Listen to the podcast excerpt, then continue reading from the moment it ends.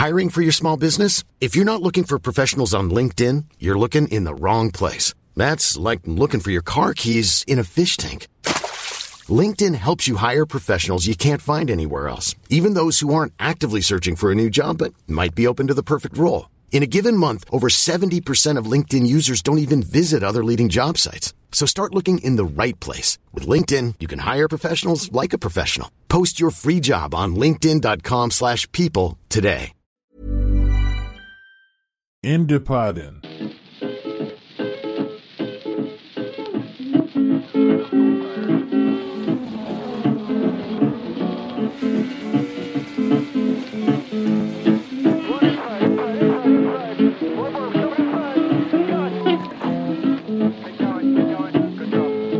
Said I wanna know where my easy rider goes. Wanna know where my easy rider goes. He's an easy rider, do ride not so long. Indycar på svenska. Så är det Indycar på svenska, Indypodden avsnitt 107, Ronny Larsson Miles och Jakob Fredriksson. Det är en och en halv timme kvar. Tills det här avsnittet är slut. en och en halv vecka kvar. Det låter mer rimligt va? Mm. En och en halv vecka kvar till premiären i St. Petersburg, Florida. Förra gången gick vi igenom racekalendern och hälften av teamen. Vi har sju team kvar. Och det är nu det blir det stora svensk avsnittet, Jakob. Ja, vi ska försöka tippa också vem av, dess, vem av alla dessa svenskar kommer eh, vara högst upp i resultatlistorna i år. Försöka tippa också bästa livery, bästa rookie, starkaste föraruppställningen, vem vinner Indy 500 och såklart vem som vinner mästerskapet. Vi kan väl också ta och prata lite bredare amerikansk racing den här gången för eftersom det andra stora 500-loppet var ju faktiskt eh, direkt efter vi spelade in förra veckans avsnitt så det hann ju inte gå igenom Daytona 500 för, förra veckan. Eh, men jag, Ja, jag orkade faktiskt kolla igenom hela det loppet. Gjorde du det? Det gjorde jag inte. Jag, min vana trogen så somnade jag. Men innan vi ska börja, jag ska bara, jag kom på att jag sa så är det direkt i början av Ah, avsnittet. Och det, Mm. vänta. Jag tog med mig en öl för säkerhets skull. Så nu, Ja, jag kan inte okej, dricka upp hela ölen, men jag tar en klunk i alla fall. Ja, det, det hade det tusan. Det hade inte jag. Ja, det hade jag. Eh, ja, nej just det, Daytona 500. Jag har ju en dålig, jag har ju en dålig vana av att somna när jag eh, tittar på Nascar. Eh, och det gjorde jag. Till och med Mm. när det var Indy 500, eh, när, till och med när det var Daytona 500. Alltså, jag gjorde det i och för sig i loppet i Atlanta som var igår, när vi spelade in det här på, må på må måndagen. Eh, så det var ju lite ironiskt, för jag tyckte att Daytona 500 var ett bra lopp, eftersom det var inte så här gulflagg, gulflagg, gulflagg och massor av krascher. Det blev ju krascher mot slutet. Men jag tyckte det var ett spännande lopp med mycket strategi inblandat. Förarna avskydde det, för de körde ju bara runt och sparade bränsle stora delar av loppet. Men det gav loppet eh, dynamik. Men sen så blev det det här antiklimaxet med en krasch med ett varv kvar. Blir gul flagg, ingen omstart. Och man bara, jaha. Nu har jag spenderat tre och en halv timme på att titta på det här och så blev det bara sånt, ett sånt antiklimax som bara Nascar kan ge.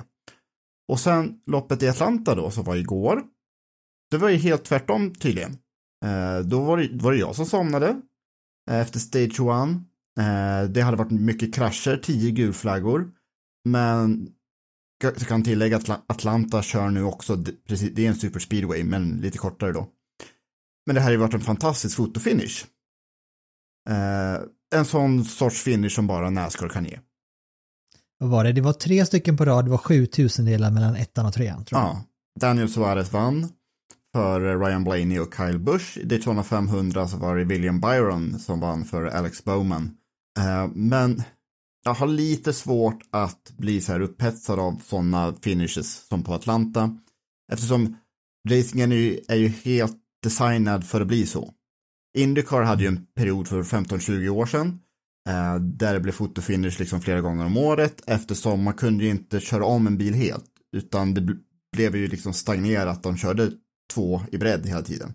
Indycar så gick man ju ifrån den sortens racing efter ett antal allvarliga olyckor, Kenny Brex bland annat.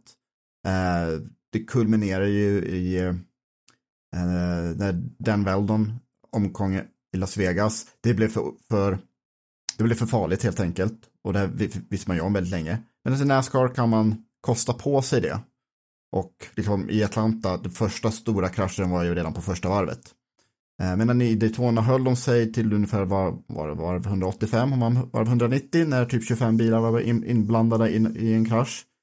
Uh, jag, jag, räknade till och med att Danny Hamlin hade kontakt med åtta olika bilar bara i en och samma krasch. Uh, men det var ingen som skadade sig allvarligt i någon av de här Nascar-olyckorna och det är ändå, ändå ganska också väldigt sällan som någon skadar sig allvarligt i Nascar. Det kan väl vara kanske de mest säkra racerbilarna som finns. Mm. Um, Men var det inte så på Daytona 5 500 ändå att så nu ändrade jag och sa inte 500 längre så sa 500. Ja, det kan man, det kan man hålla det konsekvent där. Jo, men det, det, var väl någon form av startincident eh, också, att Jimmy jo, Johnsons jo, race förstördes redan där, men den där stora kraschen tänker du mm. på? Det var på varv 5 som det skedde. Eh, och sen så var det inte någon större olycka förrän då den här jättestora med 10 varv kvar lite drygt. Eh, men, men det är liksom normalt, två gulflaggor för olyckor, det, kan, det kan, jag, kan jag ta. Tio däremot, det blir lite mycket.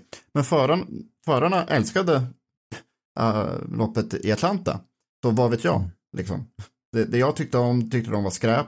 Äh, och det som de älskar, jag är liksom så här, ja, lite luttrad när det gäller Nascar. Men jag ska försöka följa den serien lite mer i år. Det var ett ganska bra tag sedan jag följde Nascar nära. Men nu har jag i alla fall försökt kolla på de två första loppen i år. Um, det, har gått, det har gått okej okay än så länge. Vi, vi, får se hur länge jag håller ut. Men vad har hänt i Indycar-väg den här veckan då? Det har ju varit i hybridtester. Mm.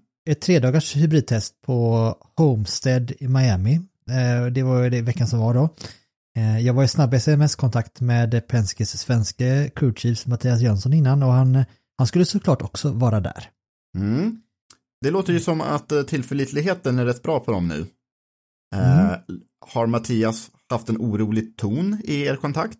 Inte alls. Okay. Han är väl den mest ja. positiva människan man kan tänka sig tror jag. Men det har det ju varit, det varit andra testet i rad här nu utan några större problem överhuvudtaget. Det loggades över ja, 1202 varv här nu de här tre dagarna och det var nästan inga problem överhuvudtaget. Framförallt nu går ju bilarna inte långsammare längre, vilket var ju ett problem innan. Okej. Okay.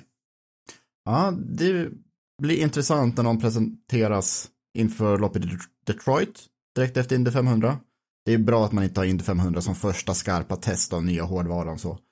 Ehm, men eh, jag tror på det här. Eh, det finns någon form av jag har en tanke i bakhuvudet att det finns någon form av liknelse mot när turbomotorer lanserades på 70-talet. Att folk är väldigt skeptiska till den här nya teknologin.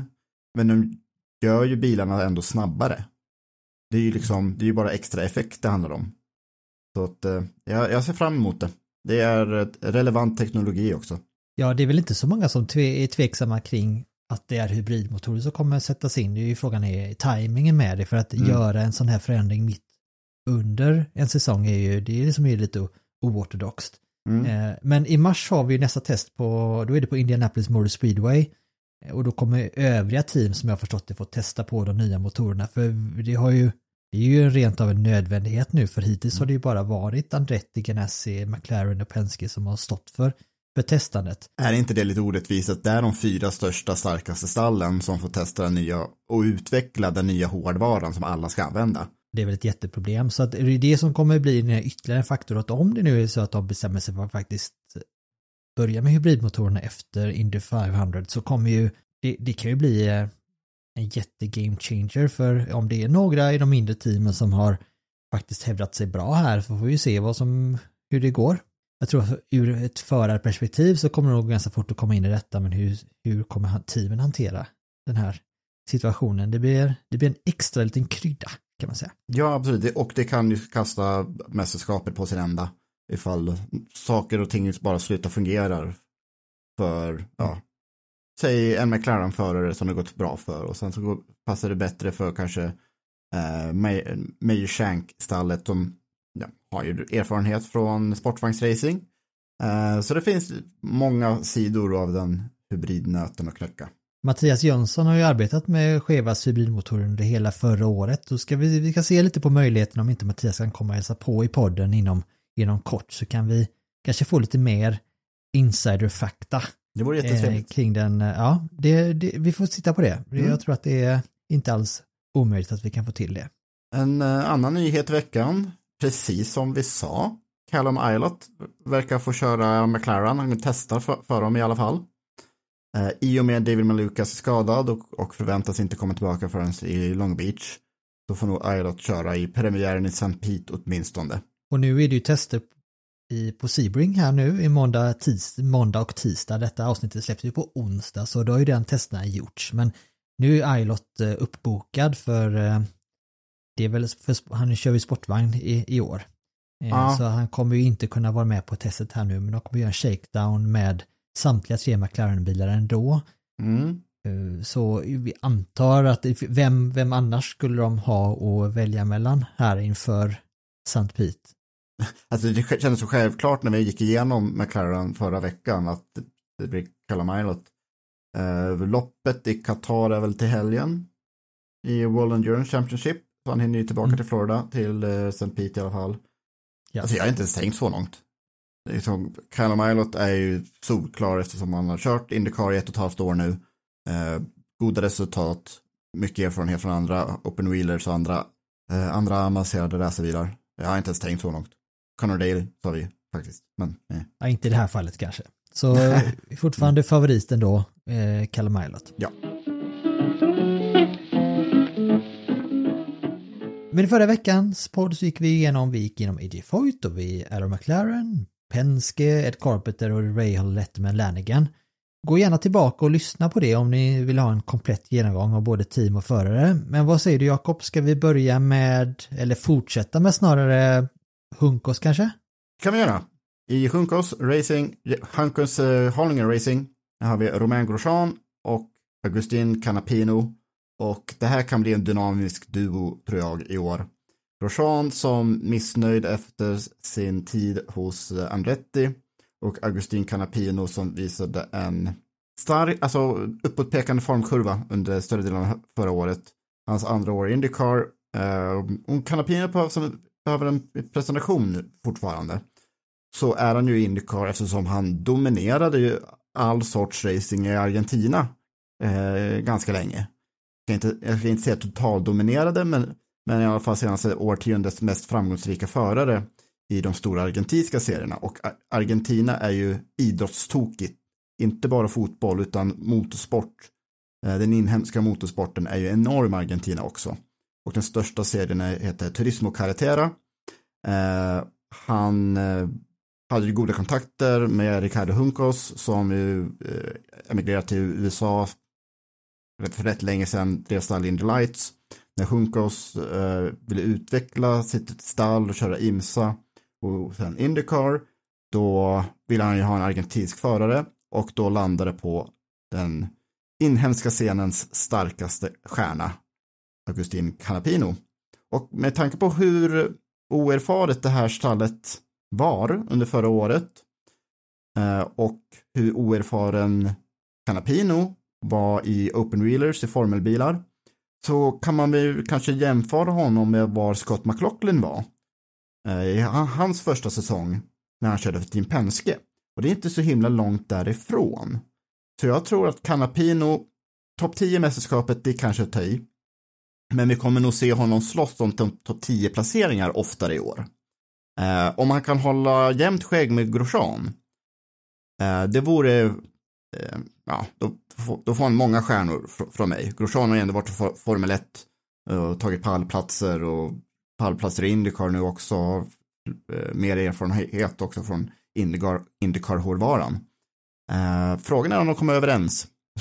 För Canapino har ju, det har ju Callum Ilott fått erfara, en fanskara som är väldigt aktiv på sociala medier, lite för aktiv med, med vissa ordval och så vidare. De är passionerade, kan, kan man säga. Och Grosjean har ju också passionerade fans. Eh, så att det kan vara en dynamisk duo. Jag hoppas att de kommer bra, bra överens, för det kan lyfta det här stallet till eh, helt nya nivåer. Jag, jag har ju haft som vana att jämföra Canapino med Jimmy Johnsons eh, säsonger. Liksom, och där ska man ju snacka två helt olika världar. Men jag, jag, kan nog inte, jag har nog inte så mycket mer att tillgäng, eh, tillägga kring just eh, Agustin Canapino. För, för Romain Grosjeans del så, detta blir väl hans fjärde Indycar-säsong. Mm. Och tredje team. Ja. Hur situationen hade kunnat varit annorlunda förra året. För tänk, kommer du ihåg det hur starkt han inledde egentligen de fyra första racen åtminstone. Mm. Han var ju verkligen med i mixen både i, i Sankt Petersburg och sedan i andra racet, vad var det någonstans nu igen? Mm, Barber, Long Beach.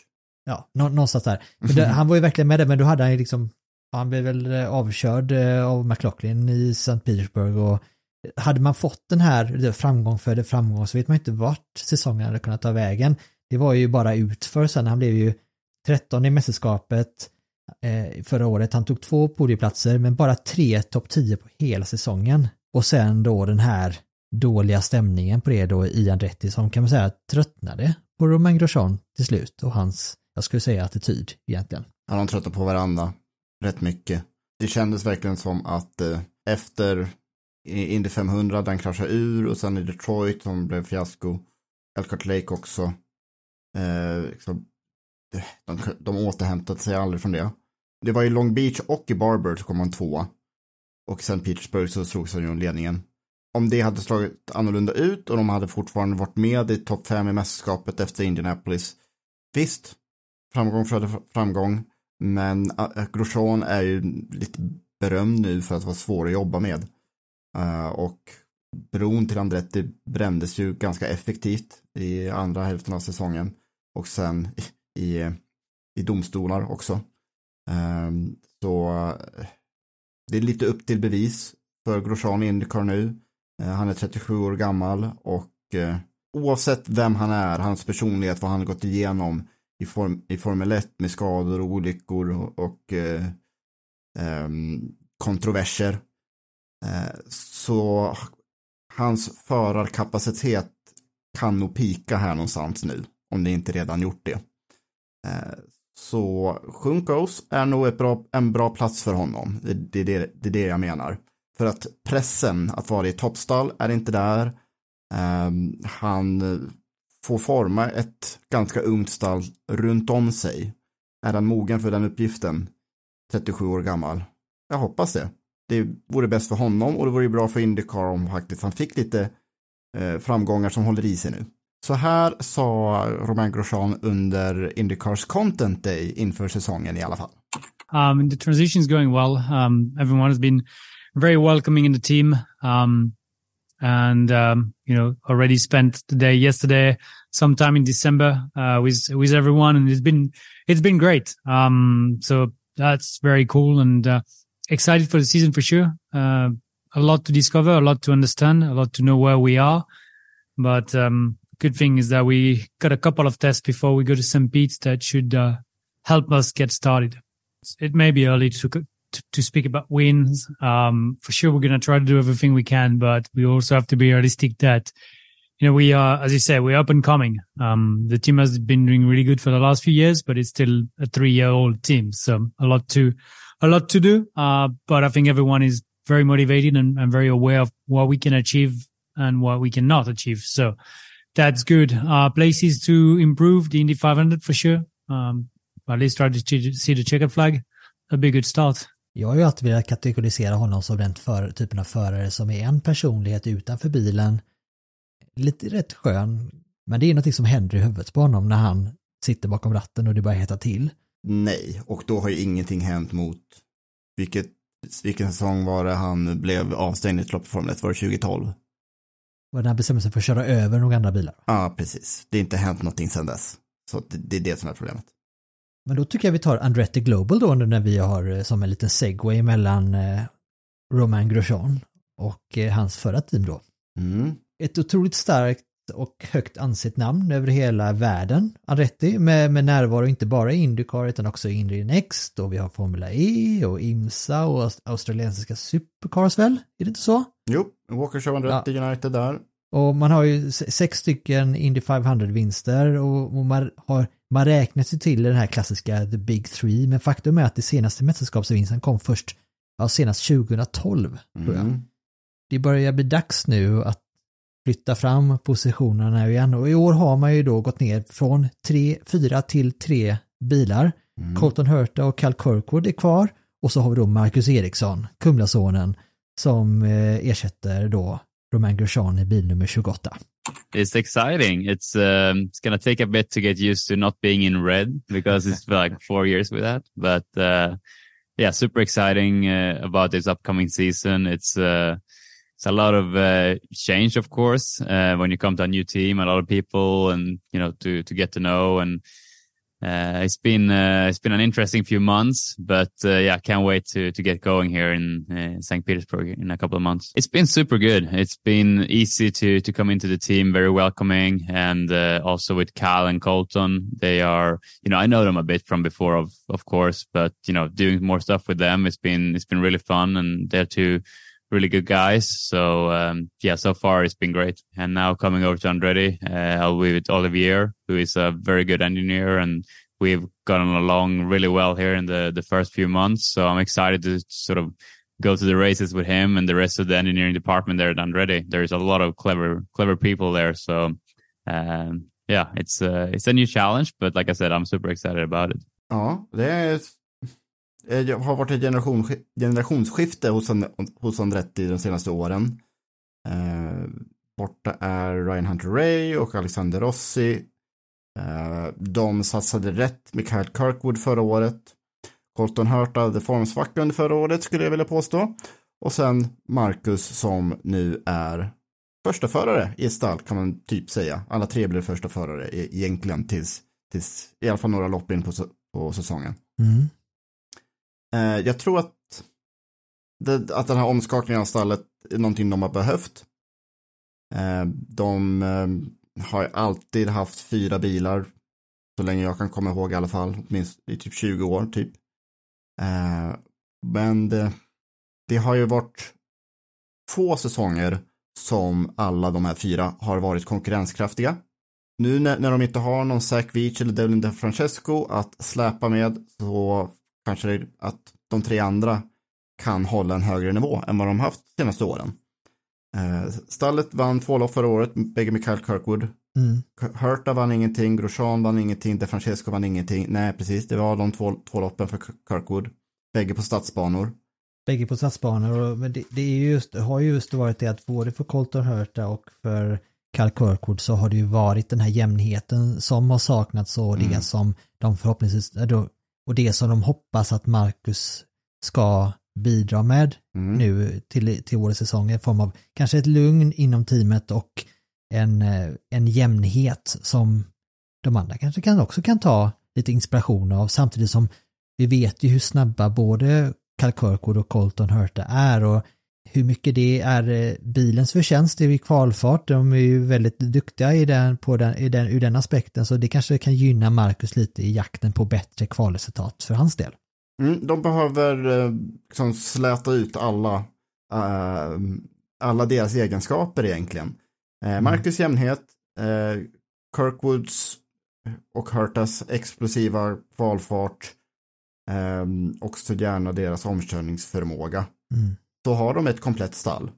Det är svårt, svårt att sia när vi inte har sett dem på banan än så länge i år. Det har inte varit någon organi större organiserad spring, spring break eller vad, vad man kallar det. Eh, vårtest som, som Formel 1 har liksom. Det vart ju en sån, det vart ju ett test, eh, några dagars test där eh, för i, vad det kan det varit i januari, men då var det väl så att Eh, det var väl Andretti och Majeshank var ju i topp där, sen ska man inte tolka in för mycket mm. i de här resultaten, men det är ju bättre det än att man ligger i den nedre delen av fältet. Det, det är sant, men det, det är fortfarande att uh, medieutbådet kring Indycars försäsongstester är ju miniskult jämfört med uh, både Formel 1 och, och MotoGP och World Endurance Championship. Uh, så det är mycket mer bakom stängda dörrar i Indycar-testerna. Så det är svårt att få en bild nu. Vi har i alla fall sprillans nya färger för Marcus Eriksson. Delaware Life heter hans huvudsponsor. Det blir en eh, vit, svart turkosblå bil Mm. för honom i år. Um, Delaware Life är ett företag som säljer försäkringstjänster och eh, rådgivare kring fondsparande. Eh, så väldigt vuxen sponsor. Andretti-stallet har ju förlorat DHL-sponsorn. Det var ju lite det som vi hade hoppats på att eh, Marcus skulle ha när han skrev på kontraktet förra året. Eh, den klassiska DHL-bilen, men den har flyttat nästgårds ehm, till Ganassi-stallet istället. Eh, så att det, blir helt, helt andra färger då, för Marcus. Men Herta och Kirkwood, de behåller liknande färger som för förra året i alla fall. De har ju målat om bilarna lite nya designer. Men ehm, vi kommer känna igen både Herta och Kirkwood under årets gång. Vad tänker du Jakob om Marcus Erikssons förutsättningar i år? Alltså ett nytt team, det finns, även om det är en enhetsserie så är det skillnader i, i form av att de har ju vissa saker och ting som har utvecklat på bilen på olika sätt. Vi har ju dämparna bland annat. Eh, anledningen till att Roman Grosjean kanske inte fick ut maximalt av sin prestation eh, fullt ut i Andretti har ju sagts att det har varit, har, har att göra med bilens karaktär som har haft en förhållandevis stark eh, bakande va? så att den har ju Mm. liksom tenderat att understyra, vilket är ju som vi vet är någonting som Marcus uppskattar i en Mm. bil. Förutsatt att inte någonting har förändrats under utvecklingen under hösten och vintern här nu så är ju det en, skulle ju på pappret kunna vara någonting som faktiskt är en väldigt bra match. Frågan är hur lång tid det kommer ta för Marcus att liksom hitta rätt i teamet och kunna börja optimera sina resultat. Vad tror du? Re- Realistiskt så, om man kan behålla sin sjätteplats i mästerskapet från de senaste åren, om man kan vinna ett lopp, tre pallplatser, om han kan tangera sina resultat som han fått hos Ganassi så är det ett bra år. Jag tycker det är väldigt, ska bli väldigt kul att se om det finns någon, kommer bli någon skiftning i Marcus sätt att köra på, eh, på ett sätt. För han har ju under de här åren i, i Chip Ganassi haft spelat, och kanske inte, eh, inte ens andra fiolen utan tredje fiolen, även om han har presterat så himla bra på Indy 500 till exempel och har vunnit Indy 500 med eh, Chip Ganassi så han har ju fortfarande haft en, eh, ett chassi Mm. Eh, Han har inte haft den här, det, det där chassit som har fi- fin, fine-tunats för ovaler och för Indy 500. Nu sitter han ju plötsligt i ett team där han har, tror jag, fyra chassin eller något sånt där. Mhm. Eh, Mm. och verkligen ha en bil som är mysskruvad bara för att vara optimerad till Indy 500. Det ska bli väldigt, väldigt kul att se hur, om det kommer märkas på banan på något sätt, både självförtroendemässigt och eh, hur han satsar Mm. i, i vissa delar av racen. Så det ska, bli, det ska bli väldigt intressant att se vart det tar vägen. Jag tycker det är ett bra steg för Marcus att ta det här. Ja, självförtroendemässigt tror, tror jag att det är helt rätt. Eh, nu tycker jag inte att hans självförtroende har varit något fel på senaste två åren i alla fall. Eh, men eh, för karriärens skull så att man kan inte vara tredje förare hur länge som helst liksom. För då kan självförtroendet vackla. Det kommer det nog inte göra här. Oh nej, de har gjort sitt allra bästa för att eh, lyfta eh, Marcus. De har varit väldigt uppskattande i, i Andretti, har man, ju, har man ju märkt. Så att, ja, det ska bli intressant. Men vi sa ju att de har gått ner från fyra till tre förare i år, Andretti. Mm. Vi har ju faktiskt en förare till, Marco Mm. Andretti, som kommer köra den fjärde bilen under Indy 500. Vad säger du om det? 36 år gammal? Ja, han var så ung alldeles nyss. Han var så liten. eh, han har alltså lite smått upptagen med att köra stockcars, inte på någon särskilt hög nivå. Han kommer köra lite Arca, som är typ fjärde divisionen om man säger så. Och lite truckserien också tror jag. Kanske lite sportvagn dyker han upp i, men det har blivit en hobby för Marco Andretti nu. Så han kommer inte ta någon pole position eller ens få framskjuten placering där. Det vore kul. Eh, det är ändå Andretti-namnet, men eh, det, det, det är lite hobbyvarning på hans satsning nu.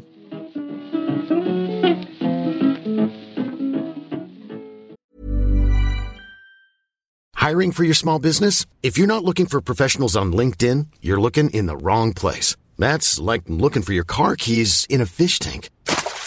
LinkedIn helps you hire professionals you can't find anywhere else, even those who aren't actively searching for a new job but might be open to the perfect role. In a given month, over 70% of LinkedIn users don't even visit other leading job sites. So start looking in the right place. With LinkedIn, you can hire professionals like a professional. Post your free job on linkedin.com slash people today.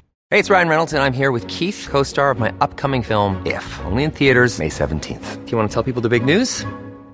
All right, I'll do it. Sign up now and you'll get unlimited for $15 a month in six months of Paramount Plus Essential Plan on us. Mintmobile.com slash switch. Upfront payment of $45 equivalent to $15 per month. Unlimited over 40 gigabytes per month. Face lower speeds. Videos at 480p. Active Mint customers by 531.24 get six months of Paramount Plus Essential Plan. Auto renews after six months. Offer ends May 31st, 2024. Separate Paramount Plus registration required. Terms and conditions apply if rated PG. Från Andretti så är inte steget långt till uh, Mayo Shank. Nej, där har vi ju en, vad sa vi, en och tre fjärdedelars svensk. Åtminstone en och en halv. Jag, jag är på gott humör nu, vi säger två svenska. Ja. Felix Rosenqvist och Tom, Tom Blomqvist. I ett stall som nu helt och hållet fokuserar på Indycar. De har inget IMSA-projekt. Så de har mer know-how tagen ifrån sportvagnsracingen. Eh, det tror jag kan ge ett lyft när det gäller att förstå hybridtekniken. Eh, de har två väldigt motiverade förare, en eh, tredje förare som kommer dyka upp i Indy 500 som också är supermotiverad. Jag menar såklart Helio Castro Neves som nog är väldigt bra som rådgivare för det stallet också. Frågan är om det finns plats bland de stora, fyra stora stallen åt mig Shank. För om vi tar, tar alla de fyra stora stallen, det är typ 15 bilar. Och då ska man slå sig in och, och, få en bra säsong som måste, alltså om man inte är topp 10 så kan man inte kalla det för bra säsong egentligen tycker jag i, i motorsport. Eh, det, det blir jättetufft och det är samma sak här, ifall Felix kan tangera sina resultat från sina tidigare stall, då är det nog en bra säsong. Eh, Tom Blomqvist fick ju äran att hoppa in ett par gånger förra året, det var ingen jättefart, Gick bra på kvalet i Toronto, men han hann ju bara en kurva. Det, det kommer bli tufft för honom att komma upp i fart, men vi har ju sett det ifrån eh, Scott McLaughlin, vi har sett det från Augustin Canapino, sett det delvis från Jimmy Johnson. Man kan lära sig de här bilarna, så länge man kan, ha lärt sig köra racerbil så är det finns mycket eh, att man kan tillämpa på Indycar-bilar också, för de är ju lite vad, vad som helst de här bilarna. Eh, de är inte Formel 1-bilar, eh, de kan knuffas och buffas med som man gör med, med stängd kaross. Eh, man behöver ta hand om dem på ett annat sätt. Det är lite endurance-körning ibland på vissa banor och där har ju Tom Blomqvist visat sig vara en av eh, sin generations bästa på det. Mm. Så jag förväntar mig en bättre andra halva av säsongen för Tom Blomqvist än den första halvan. Det är väl lagom förväntningar. Har lagt på sig lite muskler också har jag hört. Och det kan ju behövas en, i en Indycar. Ja, det är ju tyng, mer tungkört i, i Indycar än vad det är i de mer högteknologiska IMSA-bilarna ändå. Eh, så där kanske de eh, liknar det mer en V8 Supercar eller en, en bil från Turismo Carretera eller från Nascar. Eh, men däckslitaget och att eh, spara på grejerna till slutet, inte trycka på den där push to pass-knappen för mycket. Eh, det är ju sånt som sportvagns racecraften kommer in. Felix och Tom hade detta att eh, säga under Content Day tidigare i vintras. Yeah, a lot of things to to be excited for. Uh, I'm really enjoying my time so far with uh, with my Shank. Uh, I spent a lot of time with uh, Mike and, and Jim, especially because he he lives here in in Indy. And I mean, their welcoming to this team has been phenomenal. Like, I, I feel like, you know, a family member already and uh, a very relaxed, very family oriented, uh, friendly team. Uh, obviously, uh, a few trips to Ohio as well at the shop. It's probably the cleanest shop I've ever seen, uh, by the way. And I've been to a lot of shops, so that that's a that's a clean place. If you ever get the chance to go there, it's pretty impressive. Um, yeah, and I think you know expectations are always a big topic this time of the year, and you know everyone's a world champion here sitting in the in the off season. Um, I think for us, we're you know step one is to kind of get back on track. Where you know as a team, I think uh, it wasn't a great season last year, and kind of want to get back into you know top ten territory and and you know become efficient again as an organization and and make the most of our package together with Andretti. Um, and I'm sure we'll have some strong highlights this year. I think the street courses can be really, really strong. Uh, being, you know, probably the strongest package for the team historically, and and also for me personally. Uh, I think the ovals might be a little tough, but you know, there, there's there's a lot of stuff in the pipeline, obviously, and and, uh, and you know, the team has done everything they can to to come more prepared this year, and also Andretti, our our partner. So yeah, I'm cautiously excited and um, ready.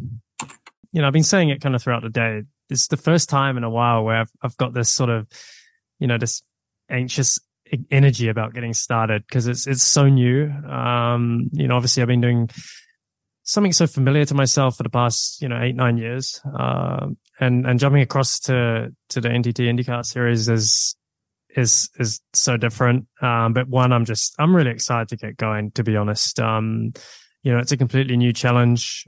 Although it's, I would say, a carry on of almost my my junior, you know, natural progression from my junior career yeah, I, you know, I kind of sidestepped for the last, you know, since 2015. So uh, I'm, I'm, I'm really excited to just kind of get, get rolling again. And, and to be honest, it would be nice to get out in the car. Um, you know, I haven't driven since basically, uh, you know, the, the race in, in Laguna Seca. So thank goodness I did get, you know, some of that mileage under my belt at the back end of last season, uh, which has mentally prepared me, you know, for some of the challenges that, that may lie ahead. Uh, but yeah, I'm just I'm really keen to get out on track, and you know, the end of the month, uh, which is is is going to be good, going to be fun. Uh, but yeah, there's been a, a, lot going on behind the scenes, and and and definitely, uh, you know, opened my eyes, kind of, you know, the back end of last year, getting those events under my belt, and and seeing the areas, you know, that I need to, you know, personally work on, and and yeah, but you know, time, you know, now I've got a whole season to kind of work at it, so I'm I'm I'm keen to get things going. Vad kom Felix mästerskapet förra året? Var det 12? Mm, han blev 12, ja. Om man kan förbättra det så är, så är det en bra säsong. För det här är stall som um, hade en ganska dålig förra säsongen då. Eh, Paginos otäcka olycka som han har fortfarande inte återvänt till sittbrunnen än och Castroneves som ja, tog plats. Det, det, gäller också Tom Blomqvist ifall de kan komma i topp 12. Så bra säsong. Sen när det gäller Indy 500 så tror jag att eh, Castroneves erfarenhet kommer vara väldigt viktig för dem. Men där har de visat, nu är det för sig tre år sedan då, när Castroneves vann sin, sin fjärde. Men det är ju där lopp, det, här, det är ju bara där som det här stallet har vunnit tävlingar tidigare och det är ju på Indy 500. Så det borde ju gott. Ja, för, för Felix Rosenqvists del så detta blir hans, precis som Marcus, hans sjätte säsong. Förra året blev det ju två podier, åtta topp 10 placeringar. Men det var ju vad vi har ju pratat om det här berömda, han har inte haft flyt senaste åren. Eh, och, men några riktigt starka kvalinsatser och även racingsatsen trots att inte resultaten har gått hans väg. Jag, jag får en känsla av att Felix trivs i mindre, lite mer familjära eh, stall eh, och, och miljöer. Var, jag har fått en känsla av att det var det som var en del i att han gick från Ganassi till McLaren, inte storleksmässigt så teammässigt utan att han uppskattade miljön och stämningen där. Eh, samma sak flytten hit nu till Meyer Shank som är ett, ett mindre team och här att han får den här teamledarrollen. Det ska bli intressant att se vad det gör för uh, hans uh, känsla och resultaten redan, redan från start. Mm tror att det här kan bli året där han, de har ju all, både Tom Blomqvist och Felix Rosenqvist har ju allting att vinna just för mm. att förra året så gick ju Maj Shank, eller talat inte särskilt bra, förrän det kom in vikarier i teamet va. Farten finns ju där och det roliga är ju att när stallet var som snabbast, det var ju när Linus Lundqvist körde och satte ju två snabbaste varv, då i och för sig under två ganska kaotiska tävlingar. Eh, men dock, det betyder ju att eh, kapaciteten är där. Så, och det går att lära sig den här, det här stallet, den här bilen ganska snabbt. Vi kommer till vårt tippande i slutet av avsnittet här, men om det skulle funnits en kategori som heter årets överraskning så tror jag att Meyer Shank Racing som team och kanske i synnerhet Felix Rosenqvist kommer, hade varit en, en favorit till den utmärkelsen. För eh, de, de kan verkligen slå ur ett inom citationstecken underläge. Mm. Jag tror det är skönt för Felix del att vara en underdog i år. Jag hoppas vi får tillfälle att fråga. Ja, jag ska ha en liten pratstund med Felix lite senare i veckan och det tänker jag att ni ska få höra i eh, vårt inför St. Pete-avsnitt i nästa vecka. Roligt. Näst på tur har vi ett team som bara kommer köra Indy 500 i år. Och det är Dry Rhinebold Racing. Det är jättelångt. Är det Dry Rhinebold Racing with Cusick Motorsport? Är det det rätta? Ja, Ryan Ryanball har ju, har ju funnits med som stall i typ 25 år. Jag, är liksom, jag är fast vid det. Det är som att ka försöka kalla Sauber för något kickstake, Alfa Romeo, whatever racing. Det, är- det Sauber. Ryan Ryanball, liksom, det flyter ur. Och, så att, köper det. Men det är ju faktiskt, eh, ja 2000 grundades teamet. Mm. De är ju verksamma i Indycar och Nitrocross, det är väl rallycross Ja, helt enkelt. precis. Eh, Och det är en intressant kombination. Men jag tänkte att det, det som gjorde att Dry Rhinebold Racing gick till historien var ju att de faktiskt vann i sitt debutrace. Med Robbie Buell. Eh, var det på Walt Disney Speedway? Det var det. Ja. Drog du den ur uh, rumpen Nej, eller jag på att säga? Nej, jag, jag kommer ihåg för de hade så himla snygg bil på den tiden. Blå och sen gul, orange. Eh, jag tror det var något läskföretag som sponsrade dem på den tiden. Och sen just Walt Disney Speedway. ehm, Walt Disney Speedway, ko- kom igen. Det är jättekul namn och det var en ganska speciell bana. Platt enmiles, eh, trioval. Mm. Eh, så det är liksom så jag har den bilden framför mig och det här är någonting jag då såg i någon biltidning när när jag var typ 10, ja, 12 år. Eh, så så det, är en, det är en gammal favorit faktiskt. Och det här stallet är ju eviga underdogs.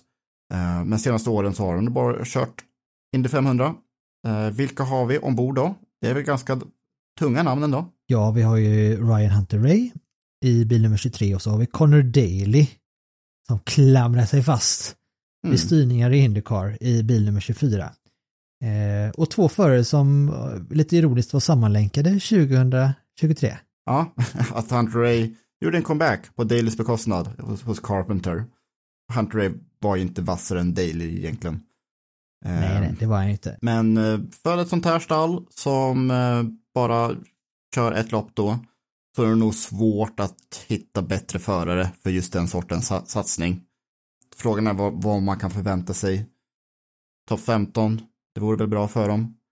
Ehm, det är jättesvårt för sådana här stall att vara fram- framgångsrik i bara i sitt enda lopp. Men å andra sidan, det här är också enda loppet på året där man använder Super Speedway-vingar. Kanske man använder i Nashville mot slutet av året då, men det är inte ett enda ovallopp innan eh, Indy 500 i år. Så eh, det är inte någon annan stall som har mer liksom, erfarenhet av årets förarutställning i en Super Speedway-bil. Så Mm. det har ju hänt kon- konstigare saker. Meyer Shank, när de vann med Castroneves för, för några år sedan till exempel. Så ska, vi ska inte skriva av Ryan Reinbold helt och hållet. Ja, Jag kommer ihåg det, det året när Castroneves vann. Mm. Jag, jag kan inte minnas att vi, vi nämnde knappt Ja, precis. vark, varken teamet eller eh, Castroneves inför det. Då hade vi ändå typ 12 inför Indy 500 avsnitt i Mm. Indypodden. Ja, Och jag tror vi kanske nämnde det en gång så att ni ser. ser, det kan, vad, vad som helst kan hända på The Brickyard. Mm. Och tar vi det så Ryan Hunter Ray vann ju Indy 500 i, eh, nu får jag fan mig ge mig, nu, nu säger jag Indy 500 varannan gång och Indy 500 varannan gång. Jag har kommit på mig själv att göra precis samma sak. Så det är lugnt. Eh, och, men vad ska vi säga, 2012 kan det ha varit det? Tj- 2012 eh, blev han mästare totalt. 2014 vann han eh, Indy 500.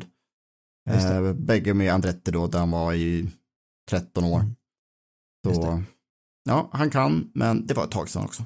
Och vi Connor Daly så är han ju alltid faktiskt förhållandevis stark eh, i just det racet. Och det är ju hemmasonen, men sonen han, han ledde Mm. väl racet för några år sedan. Det blev ju Mm. ett vrål på läktaren. Ja. Eh, så det han är ju verkligen en, en hemmafavorit. Så att man, man vet aldrig. Det är ju som The Brickyard, det, är- det är ju till för att sagor ska och legender ska födas. ja, precis. Nu var ju varken Connor Daly eller Ryan Hunter Ray med på Indycars Content Day, men eh, här hade Connor Daly i alla fall eh, att säga i samband med att eh, det tillkännagavs att de skulle köra i Indy 500.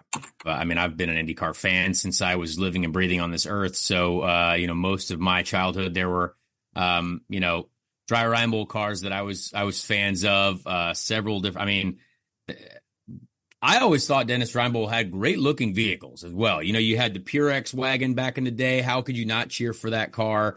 Uh, I remember when there, you know, Mike Conway was there, had a great little that that like there was just there were so many cars that you could root for. Um, so I, I you know, it, it's obviously in my position right now. Uh, it's it's a bit, you know, I, I would have loved to have been. Uh, you know, doing more IndyCar racing, of course, but uh, the Indy 500 is without a doubt my ultimate goal. Um, you know, to win, I want to be I want to be like Ryan and and be able to know what the milk tastes like. Uh, and and obviously to to be able to do that for Dennis would be amazing. Uh, he's you know Dennis, Dennis has even loaned me a car before in my life, so I I I, owe him already. He's he, like when my a Subaru broke down, I think many years ago. I actually got to drive a loaner car from Dennis Reinbold for a while, so I appreciate his uh, generosity there. Uh, I made sure that was in the deal for this month of May as well to have a nice loaner vehicle. But uh, but yeah, I I um it, it's it's just awesome. It, it's the best possible scenario. I mean, all you want to do when you show up to May is have the best chance to win. And you know, I've obviously got a lot of experience there now. I I, I do believe I know what it takes to run up front.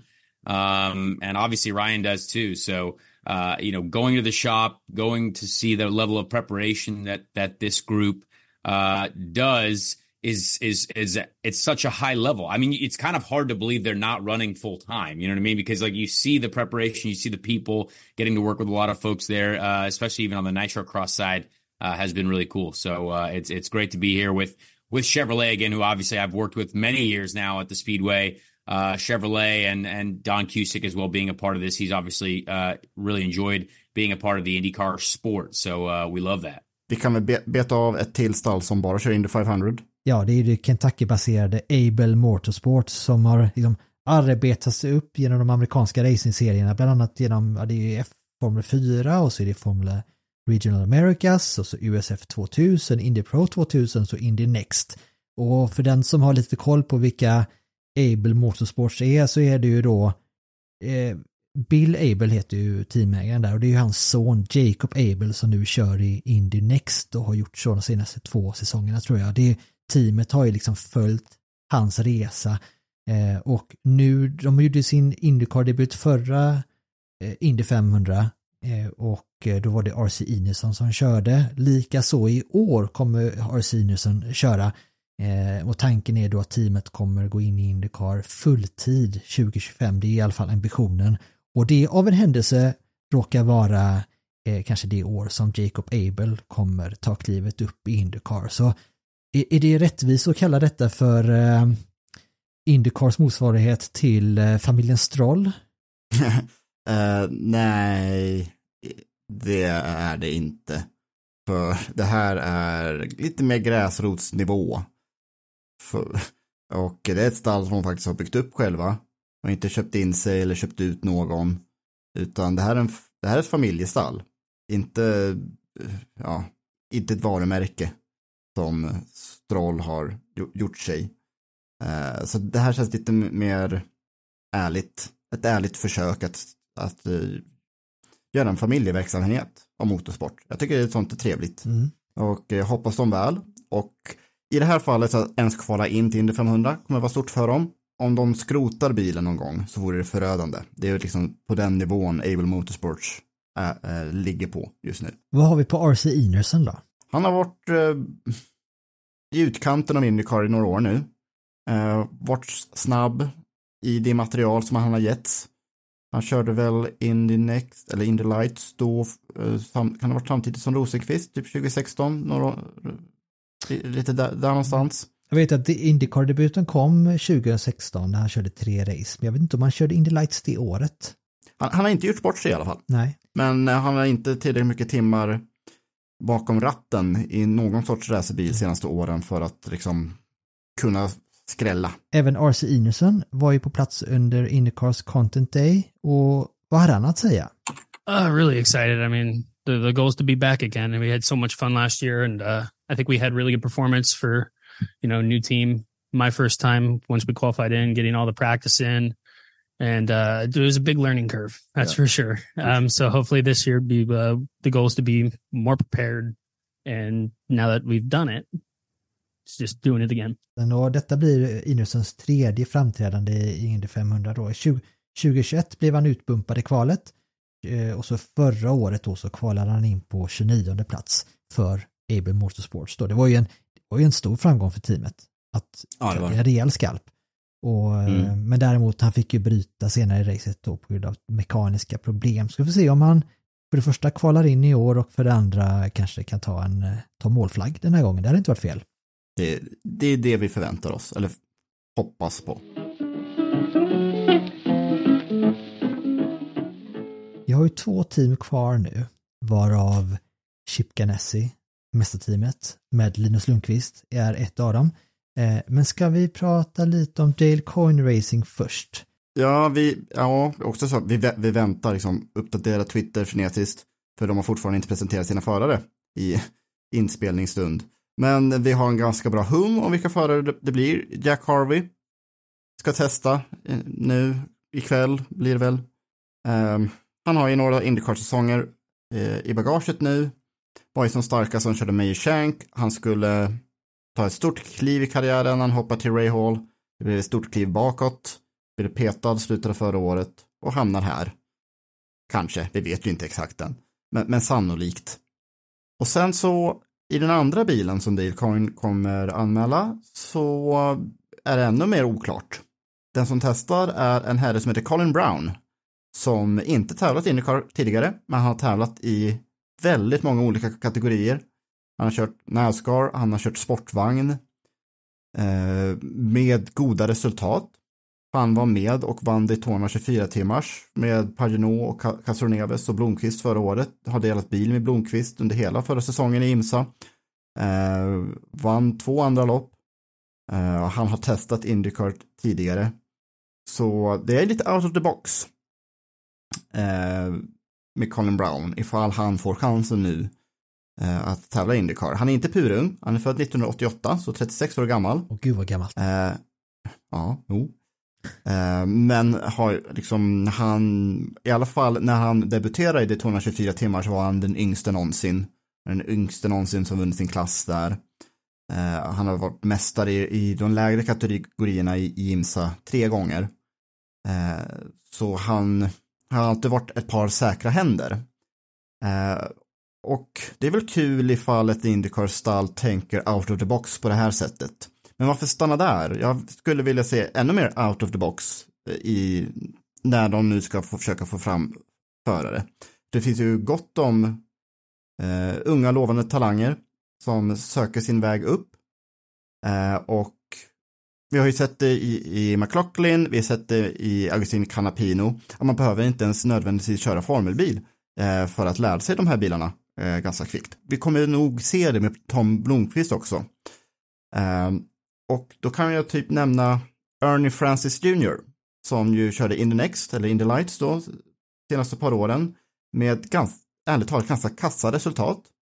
Eh, men han körde ju för ett stall som eh, var oerfaret. Så att han hade ju inte bilen under sig. Men det Ernie Francis Jr. gjorde för att försöka ta sig in i Indycar, det var ju att han vann den här Trans Am-serien. Eh, som är ja, muskelbilar. Eh, om ni tänker V8 Thundercars i Sverige.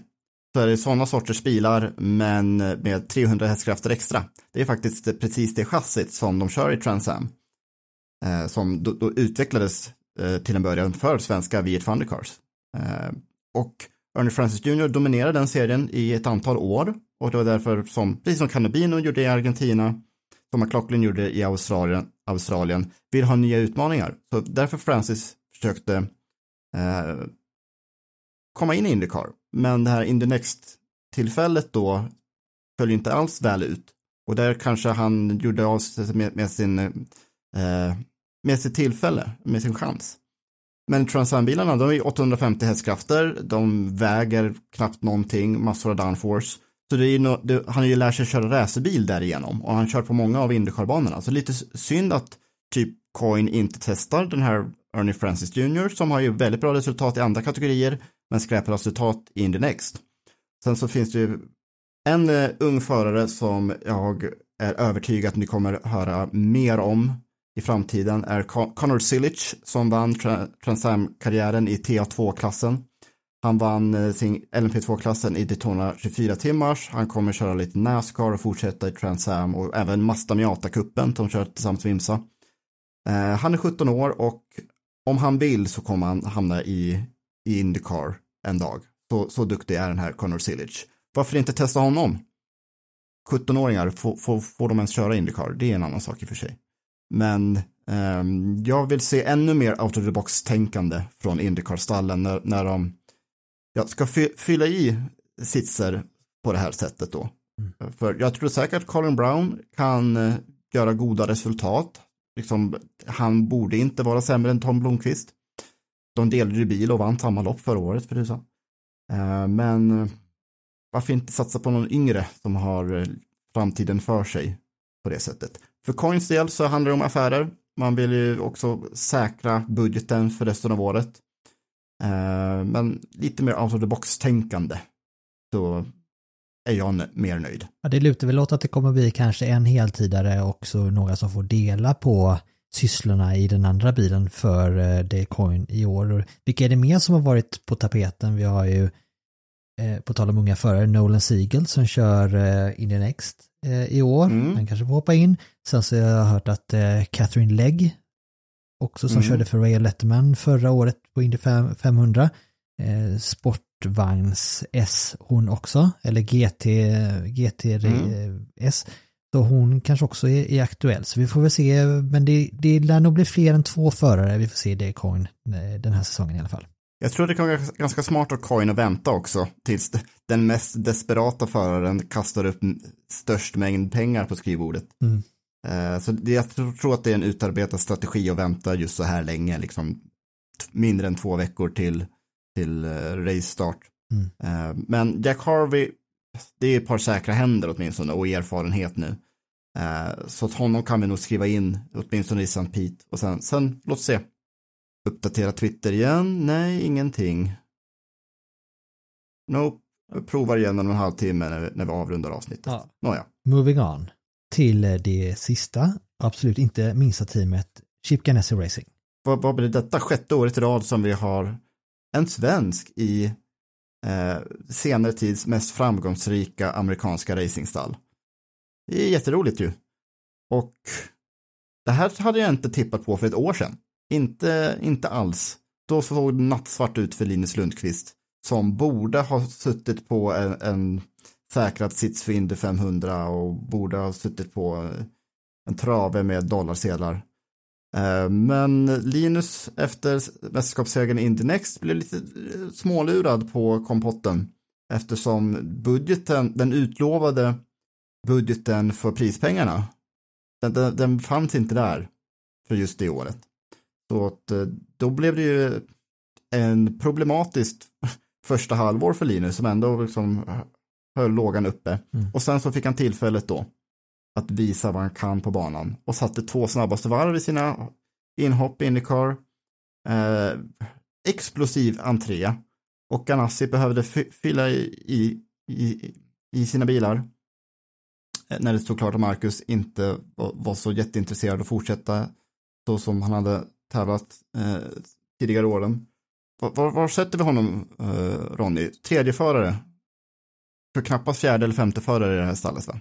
Nej, men alltså, det är ju klart att eh, Alex Palou och eh, Scott Dixon kommer vara de som är första och eh, andra förare, eller båda kommer betraktas som första förare, men Mm. Linus har ju, går ju in med en, en ställning i teamet nu med fullt finansierad styrning för tju- 2024. Den förare och den talang som nog alla teamen på griden hade velat ha eh, hos sig Mm. i år. Eh, och det, det är ju alltså, han är ju framtidsnamnet för, för teamet. Så att han går ju in i en, en ganska unik position. Jag tror att han är som klippt och skuren för, för Indycar och Indycar-publiken och sponsorer också för den delen. Och det är så intressant tycker jag, det är att det som kändes som en sådan förlust när han blev snuvad på konfekten då och inte fick kom till start förra säsongen. Mm. Alternativet, vad hade han, vi säger då, han hade fått full finansiering från efter Indy Light-segern då. Han hade köpt sig in i ett team, låt oss säga AJ Foyt. Hade varit omkring där längst bak liksom. Mm. Istället göra som Linus gör bäst då, med kort förberedelse, hoppa in då i Meyer Shank som man f- fick göra och då prestera på den nivån han gjorde. Det är så man bygger ett starkt varumärke, det är så han kommer ju leva på det här så långt framöver här nu. Såvida inte det kommer gå åt pipsvängen, men det vet, det, det, är så här, det vet jag att det inte kommer göra, det kommer gå skitbra. Mm. Jag har en, eh, en sån här sponsorkeps från, från Linus. Eh, så om det står I don't lose, står det på den. Mhm. När är den ifrån? Ja, det var nog från, från Indy Light-säsongen då, 2022. Det, det är liksom inte bara snack och, och ingen verkstad där, utan det, det, det är ju så att han ger sig inte, för hade han inte åkt runt på varenda förbannade race förra året, hållit sig i paddocken, det, det är ju liksom bara, det är ju karbonkopia på hur Kenny Bräck gjorde när han tog sig in i Indycar. Han, han, Mm. han var till, fanns till, till hans, han hörde av sig, han nätverkade och var top of mind när det väl kom till kritan sen och när den möjligheten dök upp så tog han den. Mm. Det är ju därför han sitter i det största teamet inför, inför 2024 års säsong och det, kan- här, det kan gå hur bra som helst. Sen så måste man ändå ge eh, honom lite arbetsro och komma in i detta också för nu det tar, det tar ett tag liksom att växa in i serien men en bra start här så finns ju ingenting som säger att han inte skulle kunna gå lika bra som det gjorde för Felix Rosenqvists första säsong i, när han körde för Chip Ganassi och blev sexa i mästerskapet tror jag. Eh, så jag tror vi ska vara väldigt nöjda om han ett eller två podier i år eh, Mm. håller sig, hålla sig tom, inom topp 10, då ska vi vara supernöjda. Linus sa det här under Content Day då, tid, tidigare i vintras.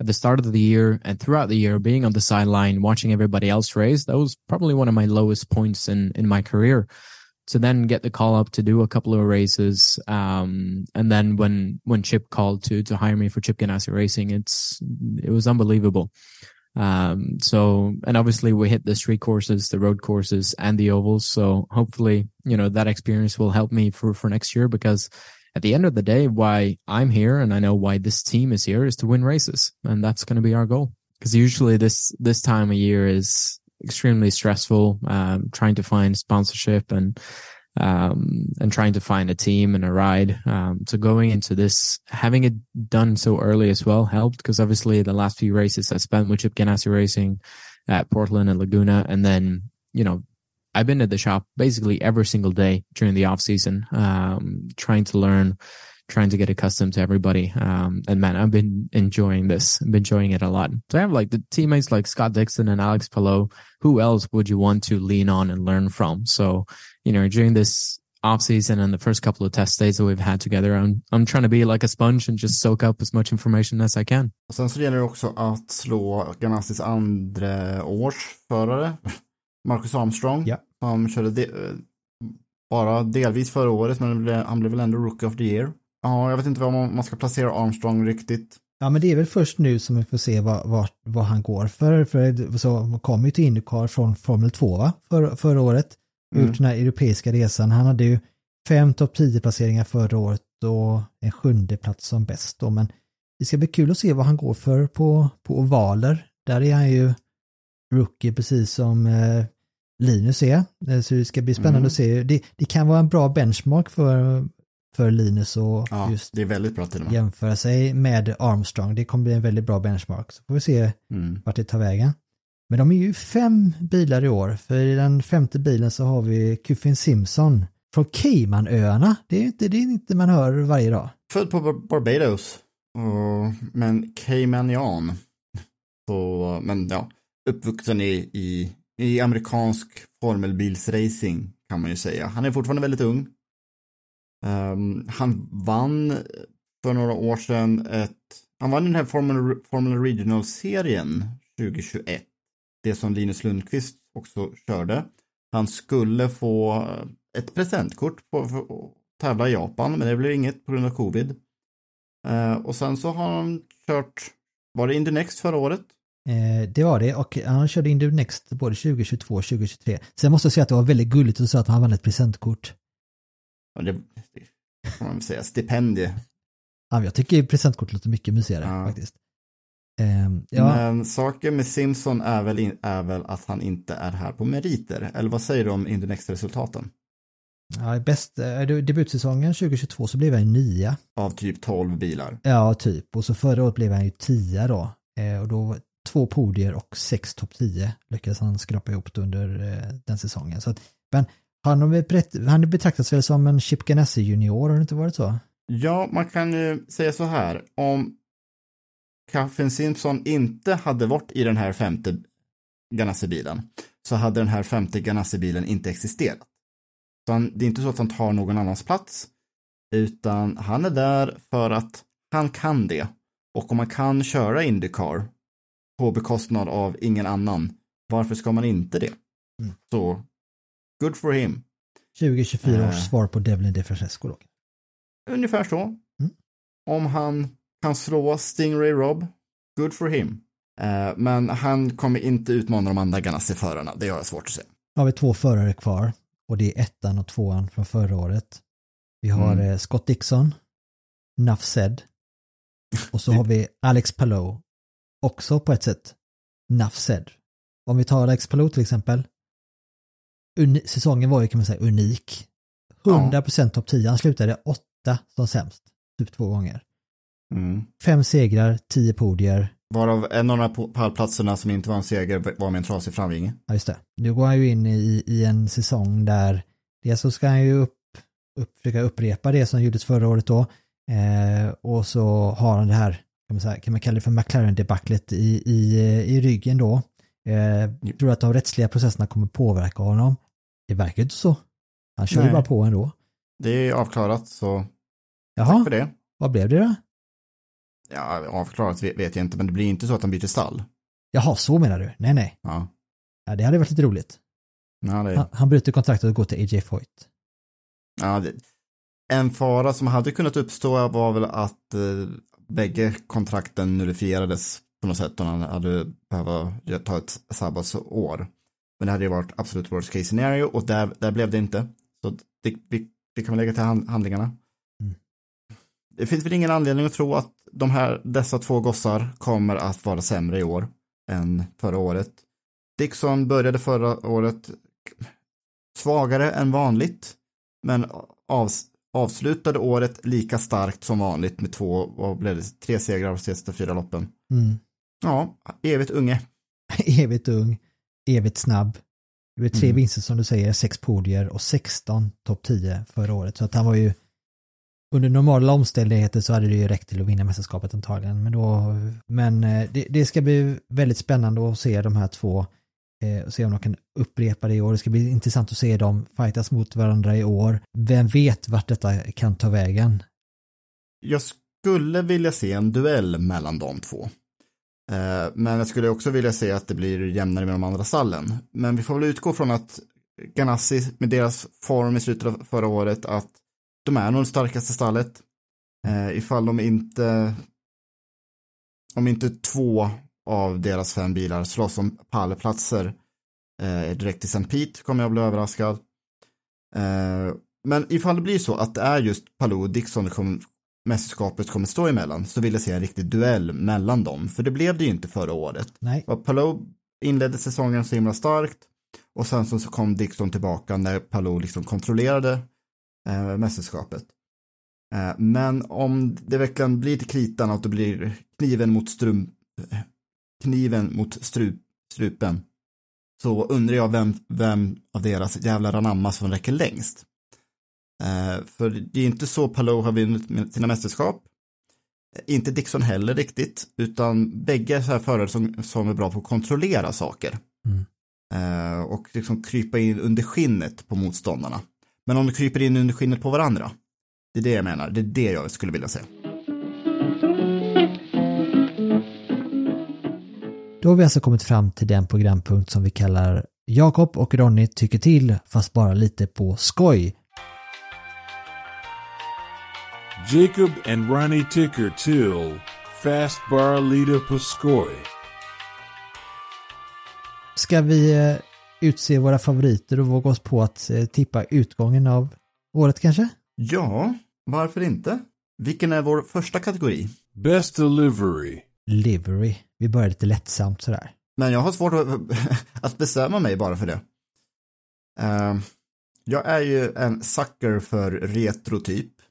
Power har en ny design som är en blandning av gamla designer typ, men tillsammans så blir den rätt snygg, svart, röd, vit.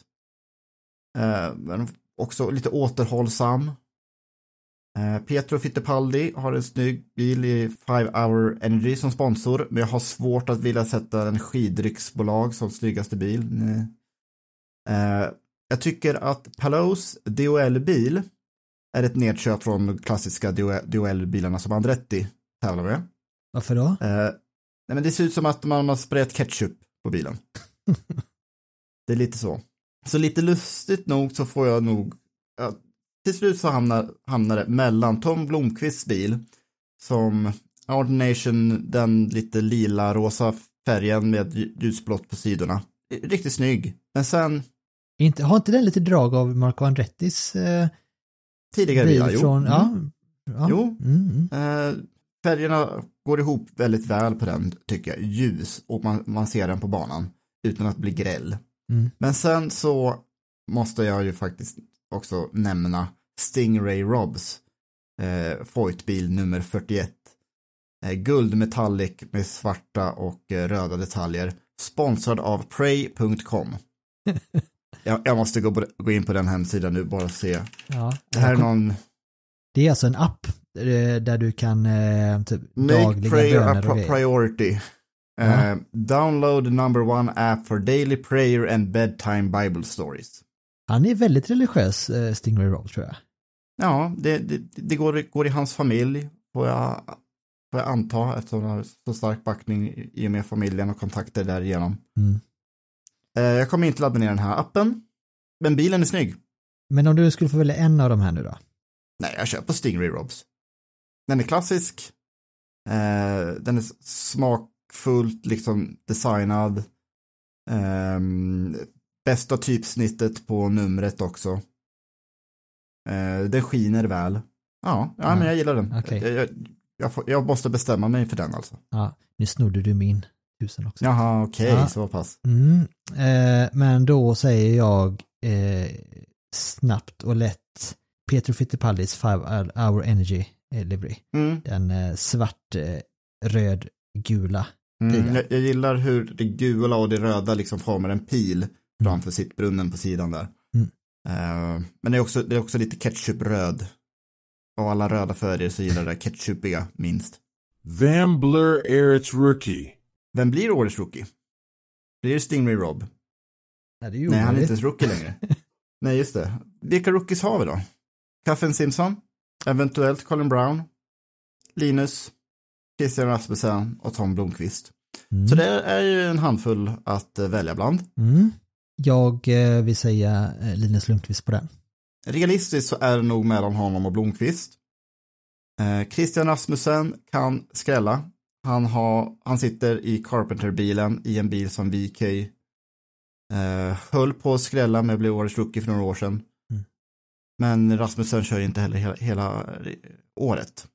Nej, hade han Eh, gjort det så hade det varit lite annan situation. Ja, precis, men nu, precis. nu kör han ju Indy 500 i och för sig, men missar ju resterande Mm. ovallopp.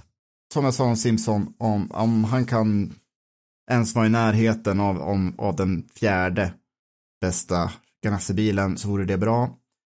Bra för honom, men då kommer han inte vara i närheten av, i alla fall inte Lundqvist. Realistiskt så har vi åtminstone eh, en halv svensk som blir årets rookie i år. Starcasta 4 Opstalning. Om man skulle utse den starkaste föraruppställningen då? Tar, tar vi medelvärde eller någon form av medianvärde? Eh, jag tänker nog bara magkänsla och helhet. Eh, Ganassi har nog de två starkaste, men sen har de tre frågetecken ändå, trots allt. Medan Penske har ju fortfarande Joseph Newgarden, Scott McLaughlin och Will Power. Jag har farlig förmåga att ta de som jag vill ha. Jag skulle också säga Penske där, men det kanske vi får dela på, vi kanske får vara rörande överens där. Mm. Vem vinner Indy 500? Hmm. Jag tror att det är dags för en skräll igen. Det var ju inte en skräll egentligen att Joseph Newgarden vann senast. Det var inte en skräll eh, egentligen att Marcus Eriksson vann i en Ganassi-bil. Det var ju en, en skräll när Helio Castroneves vann i Meyer Shank-bilen 2021. Mm. Tre år sedan sen senaste stora skrällen och jag tror det är dags igen. Jag tror på en Carpenter-bil på Indy 500. Eller kanske till och med en Foyt-bil som, som Tino Ferrucci sitter i. Jag tror det kan landa där ändå. Modigt. Jag, jag säger så här, Ed Carpenter vinner Indy 500 och eh, tackar för sig. Avsluta karriären på det sättet. Ja, tänk om det ändå kunde bli så. Vill du bli av med Ed Carpenter så Rasmussen blir årets rookie. Det var inte det jag menade. Det var, jag menar Nej. bara att tänk om ändå han hade fått kunna kröna karriären med en sån eh, seger. Det hade, Mm. det hade nog varit bra för amerikansk racing överlag tror jag, för de är ju väldigt populära, det teamet ändå. Ja.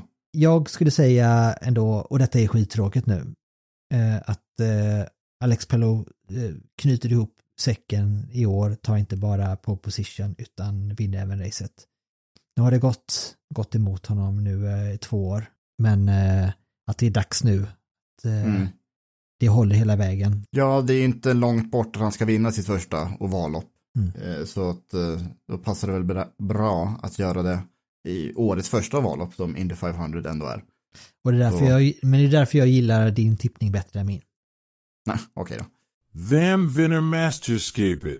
Ta, vem, vem vinner mästerskapet? Tyvärr så, så känns det lite orealistiskt att tippa någon svensk till det i år. Nu när eh, bägge de erfarna har bytt stall ehm, och inte kanske gått uppåt nödvändigtvis har vi väl kom, kommit fram till. Och den som tävlar i bästa stallet är Rookie och har Scott Dixon och Alex Palou framför sig. Om det inte blir Dixon eller Palou så tror jag, det är så tråkigt att säga någon av Penske-förarna, men det är ju det är ganska realistiskt att säga så. Eh, men jag tror McLaren-stallet kommer vara livsfarliga. Men den här gången ska jag inte säga Pat Ward, utan jag ska säga Alexander Rossi då. För Rossi har ett lugn. Men han behöver höja sin högsta nivå.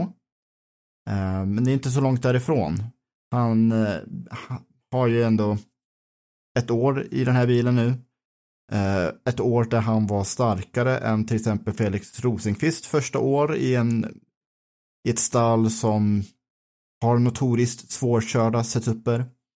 Om McLaren kan ta det här eh, sista steget så tror jag att det är Rossi som kommer leverera det, faktiskt. Så Alexander Rossi vinner mästerskapet 2024. Ja, för att jag vill ändå komma med någon, någon form av insats här. Om jag säger Joseph Newgarden eller Scott Dixon, bara jaha, okej. Eh, Så jag kommer med en, en insats och det är min heder på spel om det går jättedåligt för Alexander Rossi. Men så får det vara.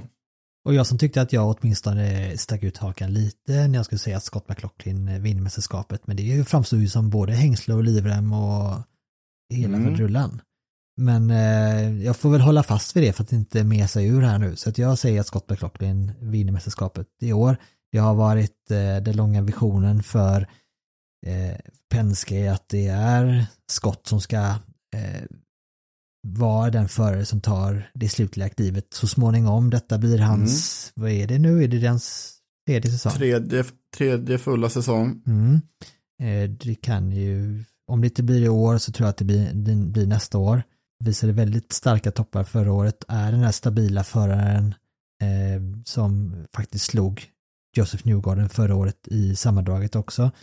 Eh, Mm. Så återigen, med tanke på att eh, hur kalendern ser ut eh, och det momentum som McLaughlin hade förra året så skulle jag säga att han är nog min favorit och då tycker jag att jag sticker ut hakan väldigt lagom mycket. Jo, men han har en självsäkerhet nu. Han är hemma, han har landat i USA. Vem vinner Svensk Campen? Vem vinner Svenskkampen? ja, det är, de ska göra upp nu, Marcus och Felix. För när de har stött ihop på banan så har det ju eh, ändå varit Marcus misstag och säsongen avslutar just på det sättet att Marcus var lite över ambitiös in i Andretti Harpin på Laguna Seca och eh, sabbade bägge slopp. Och det gjorde han också på Mid Ohio. Eh, så jag tror att Felix, eller jag vill att Felix ska vara aggressiv mot Marcus och verkligen visa vart skåpet ska stå. Men jag tror Marcus har de bättre förutsättningarna. Eh, och som jag sa tidigare i detta avsnitt att om Marcus kan hålla sin sjätteplats i mästerskapet så vore det en bra, bra kört. Likaså sa jag att om Felix kan hålla sin tolfteplats så är det också något bra. Så det landar att Marcus Eriksson vinner Svenskkampen även i år. Du sa en sak. Mm. Du sa att Linus kan nog tangera Felix rookiesäsong i Ganassi som har en sjätteplats också det. Ja. Mm. Det blir, men då, då, nu är det min tur att sticka ut hakan då. Ja. Eh, då tror jag att Linus Lundqvist vinner Svenskkampen i år. Av exakt samma anledning kan man säga då att det är att, ja men faktiskt, ja, det, det var bra att du eh, kommer ihåg vad jag säger, för jag glömmer av det själv emellanåt. Eh, men av, någon måste ju bli sexa då. Ja. är, det, är det Felix, är det, är det Linus eller, eller Marcus? Nej men det, är väldigt kul om eh, Linus skulle kunna, det, det är väl roligt att eh, om det blir lite överraskningar eh, även i svenskkampen då. Så att ja, men jag, jag sticker ut hakan lite som du gjort på de andra tippningarna här nu och säger att det är nog Linus Lundqvist som blir, går vinnande ur den situationen. Vad ställda Marcus och Felix kommer bli då. Och vart svensk racings gunstling i fem år så kommer Linus och bara, Ja, men jag ser framför mig, alltså, det spelar ju, jag tycker det, det, tänk om vi hade haft tre svenskar topp 10. det, vore- det vore fantastiskt. Mm. Och det är liksom ingen av dem, inte Tom Blomqvist här heller, eh, ingen liksom är i en sits att de kör för karriären i år. Mm. Både Felix och Marcus har förtroende hos sina stall, Mm. eh, trots att de fortfarande inte ens kört ett lopp än, men de har förtroende, de har know-how, de har erfarenhet. Linus kör, liksom, han har ungdomen i behåll och han kör för en rook, rookie-titel och han kör med vetskapen om att han kan leverera även i en bil som tidigare varit ganska kass i väldigt erfarna händer. Mm. Så, eh, och Tom Blomqvist också för den delen, han behöver inte vara i in- Indycar, han kunde fortsätta köra eh, sportvagn och skörda framgångar där. Eh, så han gör det här för att en ny utmaning och eh, ett stall som känner honom sedan många år tillbaka, de skulle inte satsa på honom bara för att kasta ut honom eh, efter, efter en säsong ifall resultaten inte kommer på en gång. Mm. Eh, Så det kommer bli en väldigt trevlig svensk säsong, även om man kanske inte tror på de absolut högsta topparna som vi sett de senaste tre åren. Då.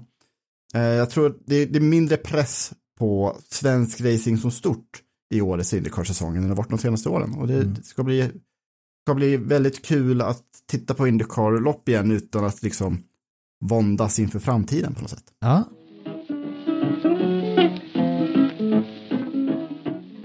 Det var väl allt vi hade att erbjuda denna vecka. Ganska fullmatat avsnitt. Vi har ju kunnat ranta om det mesta och tippa om det andra. ja, det tycker jag. Nästa gång vi sitter här så är det racevecka. Ja, precis. Så som det brukar vara den här tiden av året. Det verkligen kryper i kroppen på en. Ja, nu kryper det så det står härliga till. Tills nästa vecka så får ni ha det så bra allihopa. Eh, och så eh, hörs vi helt enkelt. Ja, tack så lyssnat. Hej då! Hej då! Said I wanna know where my easy rider gone. Said I wanna know where my easy rider gone. She's an easy rider, but she do ride hard so long.